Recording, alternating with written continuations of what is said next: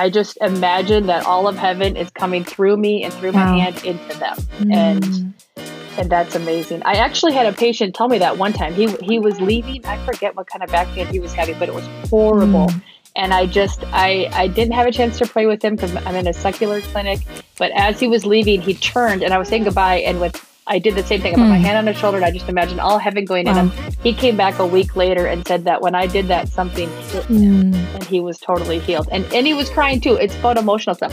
So much of this stuff is usually hooked to old memories and soul wounds mm. and emotion. Welcome to the Ask About My Faith podcast, where our hope is to inspire everyday faith conversations. I'm Jess. And I'm Abby. Today, we are bringing you a conversation we had with Anna Kokesh. Anna is a married mother of five who's in her fourth year as a medical student and runs a family owned Spanish immersion childcare center. Anna lives a no fear, no worry life. Wouldn't that be nice? She has seen a lot of pain and experienced some big losses through her life, including the death of her young son. And through it all, she instills hope in the people around her. She's going to share stories about her called healthcare, the impact she's seen with teenagers at mental health facility, and a patient who recently lost her husband, among others. Anna is a complete joy to be around and to listen to. Let's jump in. Well, Anna, thank you so much for joining us today. We're so excited to hear some of your stories.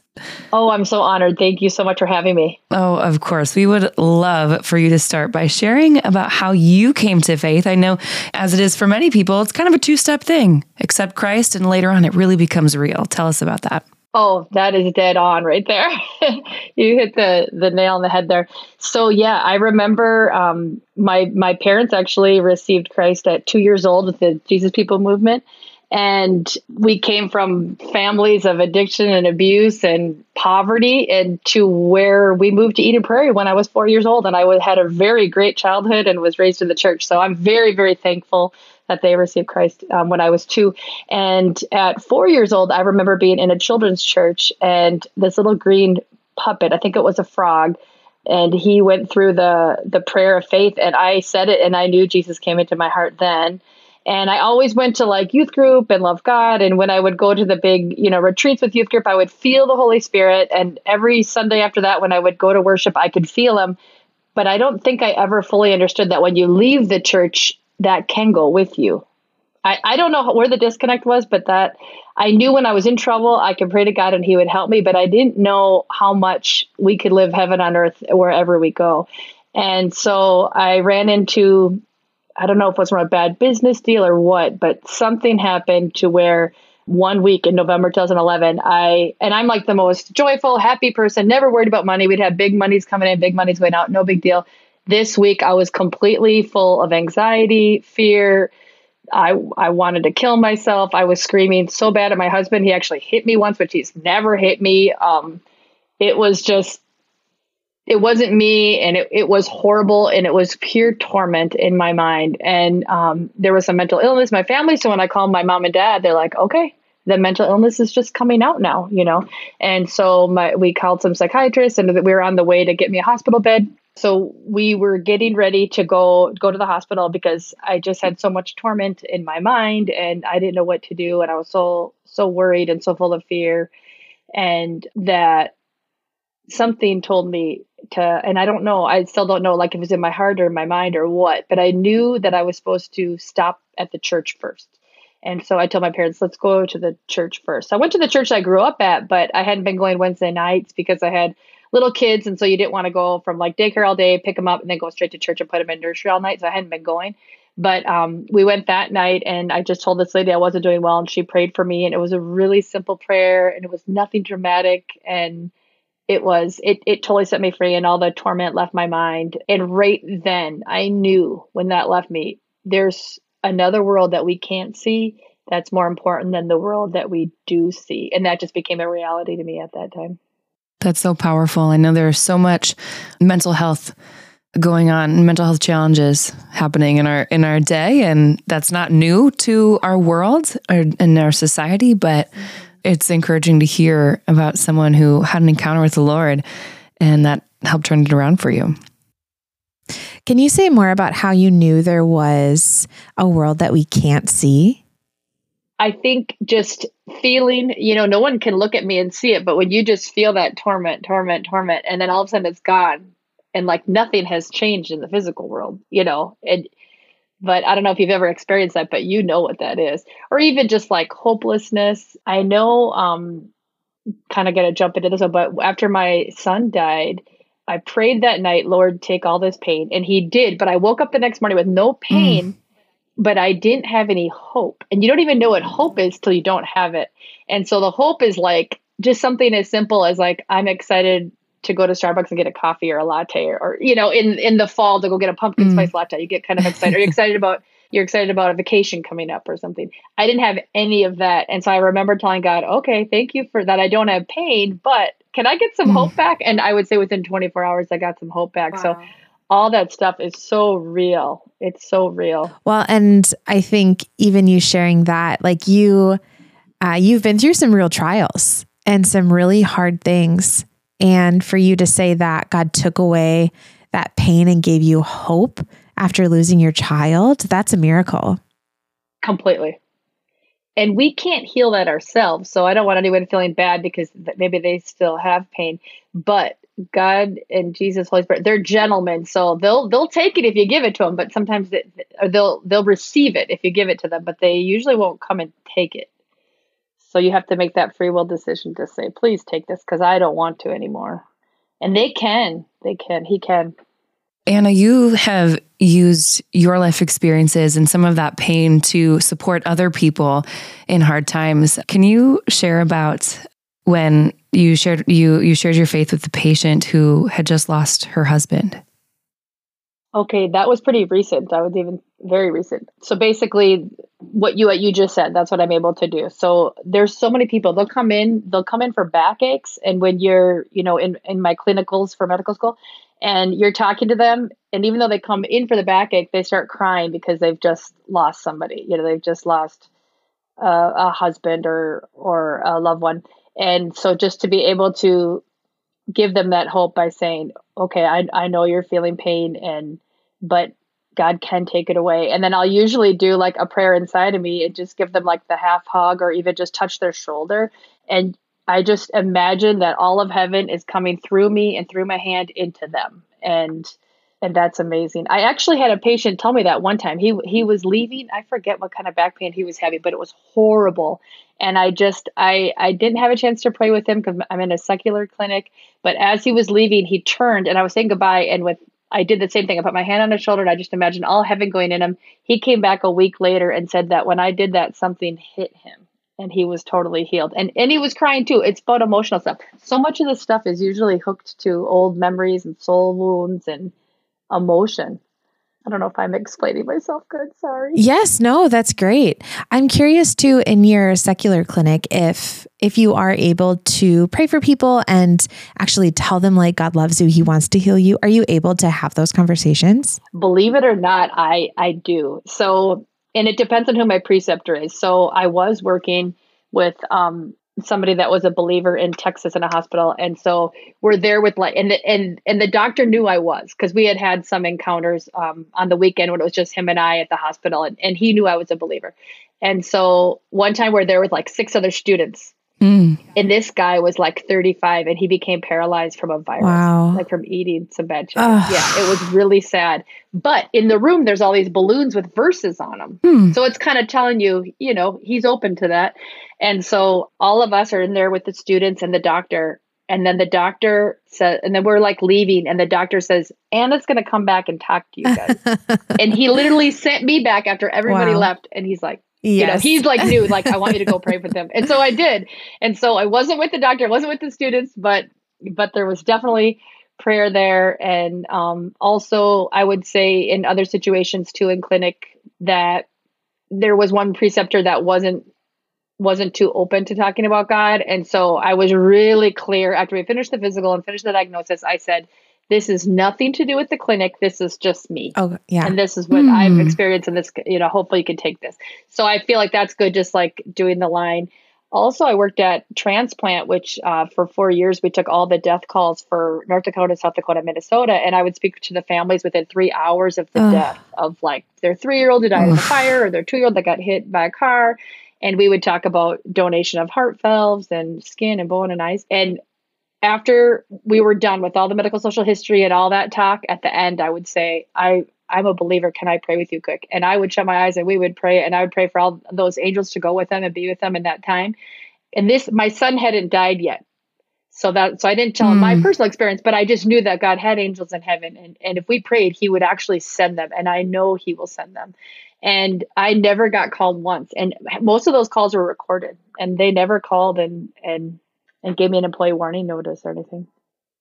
What do you think? I mean, because my assumption is that that probably wasn't exactly something that I would say, oh, yeah, go ahead and pray with people. Right. But, No, no. so what do you, what do you think? How do you, how did you not get reported or anything like that? I don't know. I don't know if it's just maybe I probably did say, you know, this is just me. This has Yeah. nothing to do with with with this company or this organization. It was a nonprofit organization.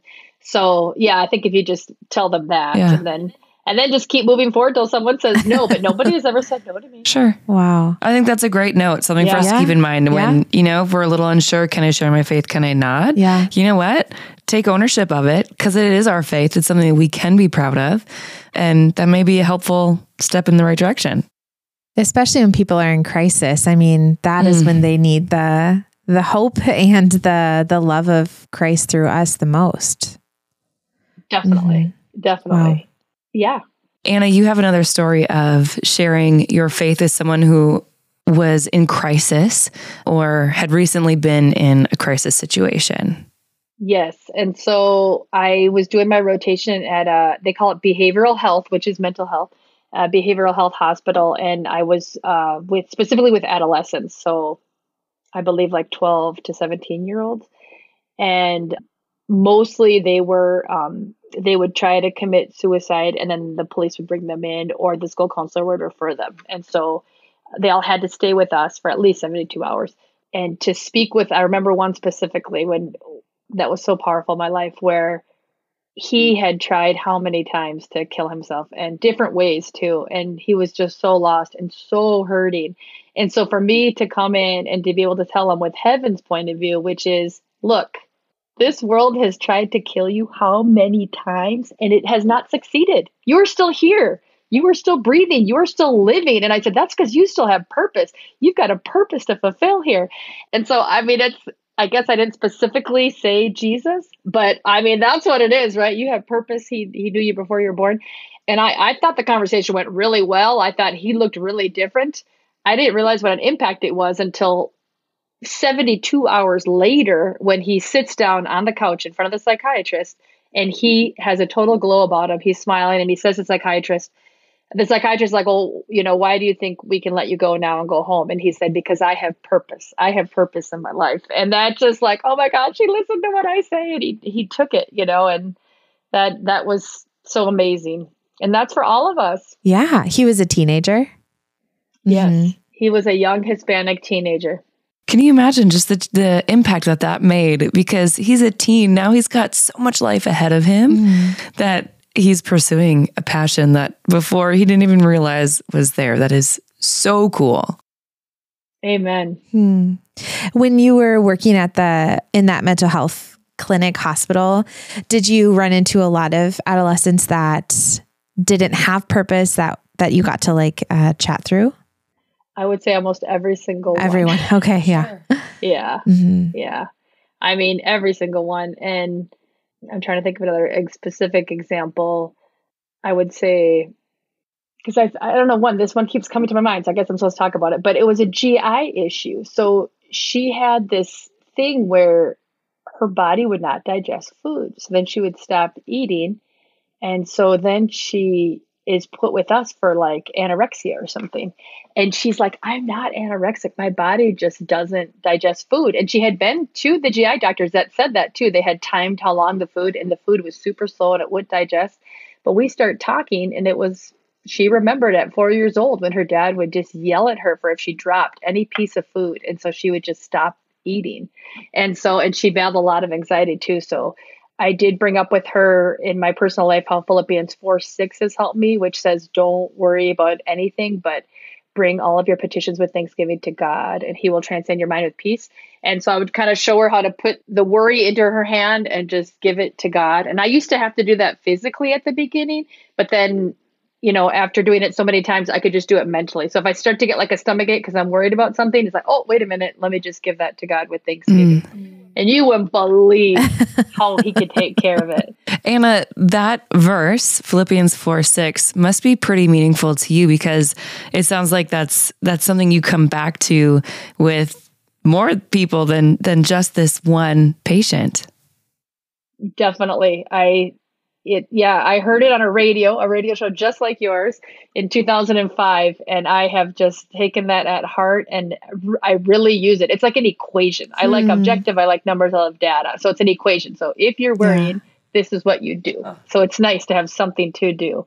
And and then just to know that that when you do give those petitions to god with thanksgiving he does send angels from heaven and it he's working on it. And I know he has many, many angels, and I know he can see everything in the future and the past, and mm. he knows.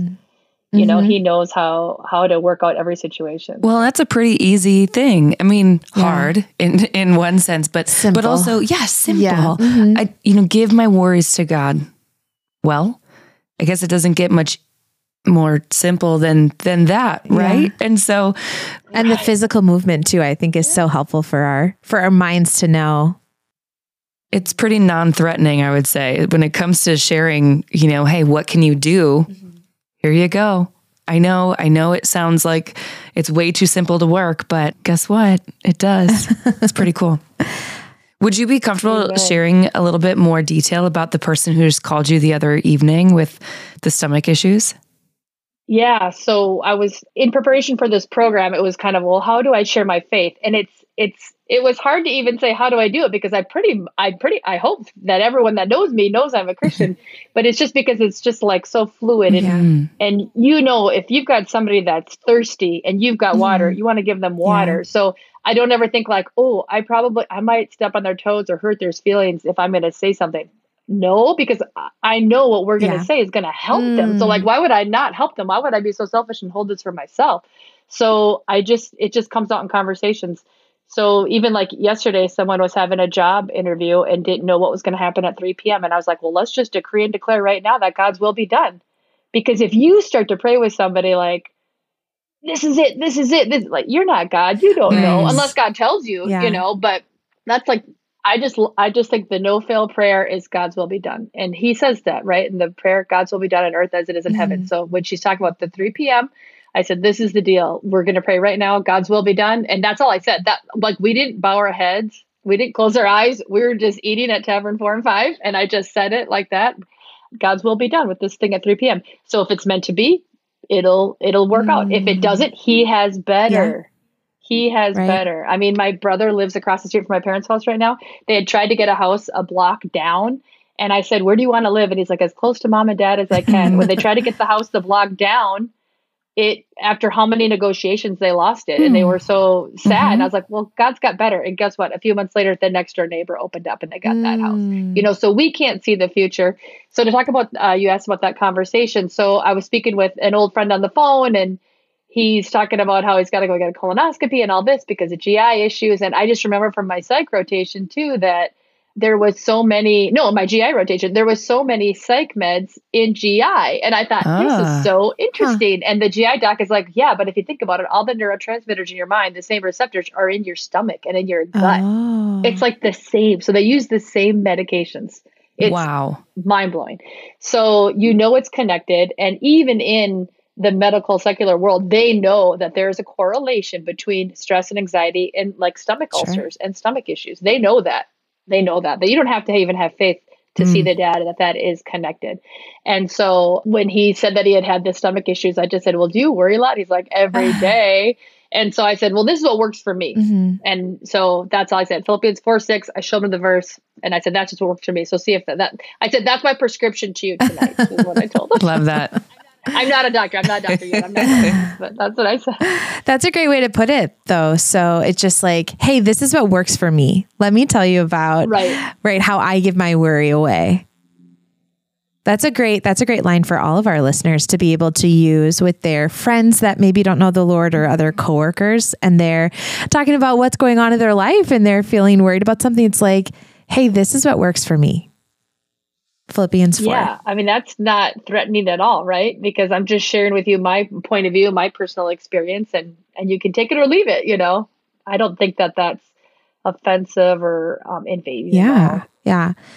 I know you have another story of a friend um, where she was telling you, oh, it was an old employee about how her husband couldn't find work, and you just like paused and prayed for her. Can you share that story with our listeners? Oh, okay. Yes, yes, yes. There was two in my mind I was thinking about. Yeah. So, yeah, that one again. She just called me up two days ago because she misplaced her W 2 and everyone's doing taxes right now. So, and then she's like, I said, How's everything going? Oh, my husband still hasn't been able to find a job at engineer. And I'm like, Well, God's will be done. I'm just going to be praying, you know, that the Lord opens up, you know, whatever job and actually i don't know i kept getting the word present and i was like okay that the lord he's going to present something's be presented to you. I, I keep getting that word and she's like oh thank you so much thank you so much anna and so i think it's even just like that simple. Like it, it doesn't have to be some mind-blowing we're going to meet up and have you know oil and holy water and you know what i mean? It's literally like that simple. And I like to do it right then because if I say I'm going to pray with you later, I might forget and I don't want to do that and I don't want to add another thing to my to-do list. so it's like let's just get it done as it's happening, you know. And the other thing is then they know, they know that we prayed. We prayed right then, you know. So so then when it happens, you know, they they know it's something to do from heaven. Even if they don't tell you, I've seen a lot of healings later on where they won't say that that that they got healed but i could see by the way they're walking that they got healed and they might not even mention it that it was god but then months later they'll call me be like i remember i'm in this trouble right now and i'm like well why are you calling me and not your daughter? And she's like because i remember when you prayed and i got healed you know? So they know. People are very smart. They'll remember. We need to hear that story. Okay so that one was a lady and and the enemy i don't know how he does it but within 60 seconds can get you so hopeless and so she was in the basement of this apartment and she said she had the feeling that she was never going to get out of that basement and so she needed to kill herself. So she took a whole bottle of pills and slept for a Scary. week. And it didn't kill her. It just slept for a week. Mm. And the boyfriend, I don't know what he was dealing with, but he thought it was weird she was lying down. So he set her up on a couch in the living room. So she had all of the weight of her body onto her sacrum, mm. you know, mm. onto her tailbone for a week without moving, which means the, the tissue dies because there's no mm. oxygen getting there. There's no blood flowing there if there's so much pressure. And the average conscious person will move around. So sure. there's always blood moving. But if you're unconscious, you won't. Or if you're like a paraplegic or someone that can't move, you know, they get the bed sore. Yeah. It's like the same thing. So she got this huge sacral sore.